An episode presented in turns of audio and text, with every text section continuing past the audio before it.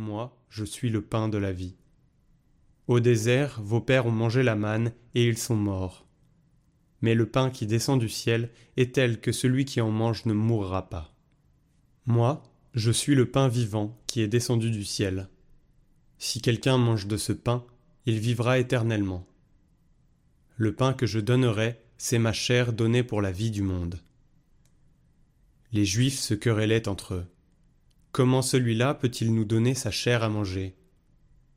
Jésus leur dit alors Amen, Amen, je vous le dis, si vous ne mangez pas la chair du Fils de l'homme, et si vous ne buvez pas son sang, vous n'avez pas la vie en vous. Celui qui mange ma chair et boit mon sang a la vie éternelle, et moi, je le ressusciterai au dernier jour. En effet, ma chair est la vraie nourriture, et mon sang est la vraie boisson. Celui qui mange ma chair et boit mon sang demeure en moi, et moi, je demeure en lui. De même que le Père qui est vivant m'a envoyé et que moi je vis par le Père, de même celui qui me mange, lui aussi vivra par moi. Tel est le pain qui est descendu du ciel. Il n'est pas comme celui que les pères ont mangé.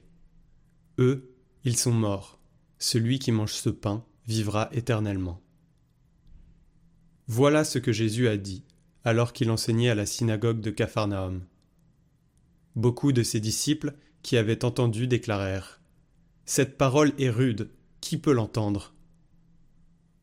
Jésus savait en lui-même que ses disciples récriminaient à son sujet. Il leur dit Cela vous scandalise? Et quand vous verrez le Fils de l'homme monter là où il était auparavant C'est l'esprit qui fait vivre, la chair n'est capable de rien. Les paroles que je vous ai dites sont esprit, et elles sont vie.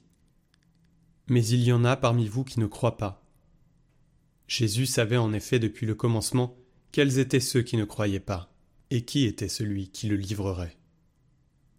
Il ajouta Voilà pourquoi je vous ai dit que personne ne peut venir à moi si cela ne lui est pas donné par le Père. À partir de ce moment, beaucoup de ses disciples s'en retournèrent et cessèrent de l'accompagner.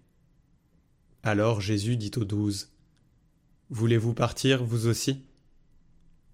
Simon-Pierre lui répondit Seigneur, à qui irions-nous? Tu as les paroles de la vie éternelle. Quant à nous, nous croyons, et nous savons que tu es le Saint de Dieu. Jésus leur dit N'est-ce pas moi qui vous ai choisi, vous, les douze, et l'un de vous est un diable? Il parlait de Judas, fils de Simon Iscariote celui-ci, en effet, l'un des douze, allait le livrer. Après cela, Jésus parcourait la Galilée. Il ne voulait pas parcourir la Judée, car les Juifs cherchaient à le tuer. La fête juive des tentes était proche. Alors les frères de Jésus lui dirent Ne reste pas ici, va en Judée pour que tes disciples aussi voient les œuvres que tu fais. On n'agit pas en secret quand on veut être un personnage public. Puisque tu fais de telles choses, il faut te manifester au monde. En effet, les frères de Jésus eux-mêmes ne croyaient pas en lui. Jésus leur dit alors Pour moi, le moment n'est pas encore venu, mais pour vous, c'est toujours le bon moment. Le monde ne peut pas vous haïr, mais il a de la haine contre moi, parce que je témoigne que ses œuvres sont mauvaises. Vous autres, montez à la fête.